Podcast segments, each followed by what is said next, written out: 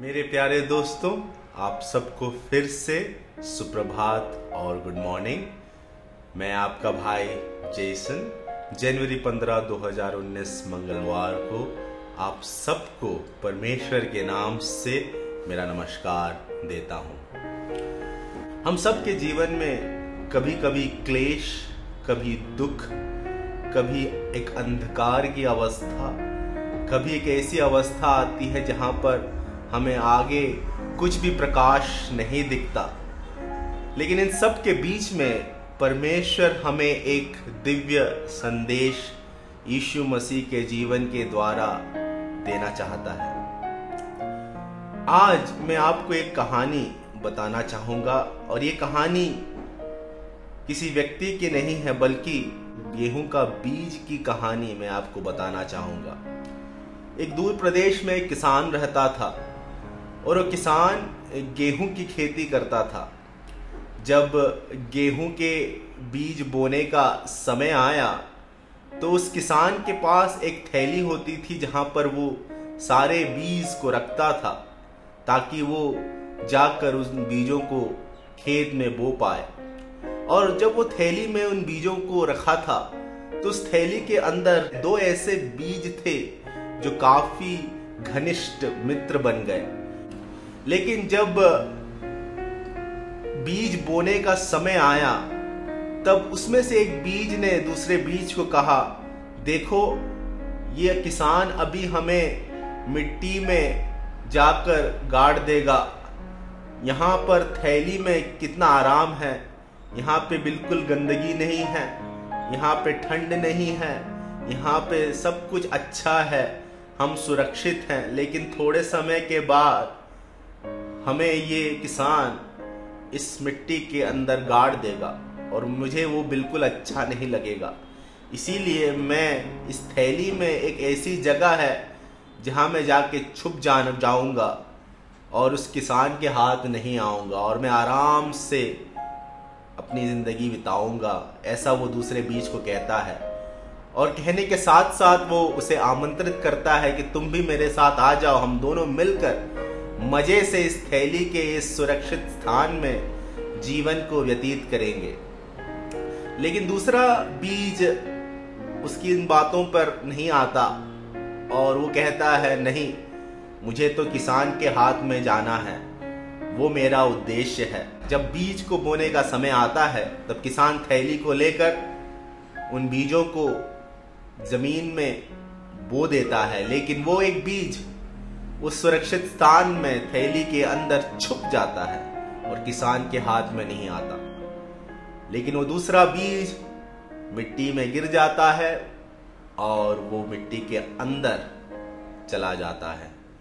अब जो थैली में वो बीज था, वो हंसने लगता है, वो मज़ाक उड़ाने लगता है दूसरे उस बीज का। वो कहता है कि, मैंने तुझसे कहा था कि मेरे साथ आ जा, देख तू अब कहाँ पर है? तू मिट्टी के अंदर है, कितनी गंदगी है, कितनी ठंड है? तेरे चारों ओर अंधकार है, लेकिन मैं कितना सुरक्षित हूँ, कितने आराम में हूँ? मैं प्रकाश को देख सकता हूँ, यहाँ ठंड नहीं है। ये कह के उसका ठट्टा उड़ाता है। लेकिन कुछ समय बीतने के बाद, जो मिट्टी के अंदर जो बीज था, उसके अंदर से पौधे की टहनी बाहर आती है। वो जड़ पकड़ने लगता है, वो धीरे धीरे बड़ा होने लगता है। और फिर जाकर वो उसमें से फूल आते हैं, फिर उसमें से दाने निकलते हैं। तब जाकर वो बीज जो मिट्टी में बोया गया था, वो दूसरे बीज से कहता है, देखो, तू तो अभी भी अकेला रह गया। तुझे आराम था, लेकिन तेरे इर्द गिर्द कोई नहीं। तू अकेला है, लेकिन देख, मेरे पास कितने सारे दाने हैं। मैंने कितने सारे फूल को उत्पन्न किया? मैंने जड़ पकड़ा है। मैं कितना बड़ा हो गया हूँ? मैंने अपने उद्देश्य को पूरा किया है। यह सुनकर वो थैली का बीज बड़ी ही सोच में पड़ जाता है। इस कहानी से हमें बहुत कुछ सीखने को मिलता है। हमारी ज़िंदगी में कई कई बार क्लेश आती हैं, मुश्किलें आती हैं, अंधकार की अवस्था आती है। यहाँ पर हमें लगता है कि कोई मार्ग आगे नहीं है, सब कुछ अंधेरा ही अंधेरा है।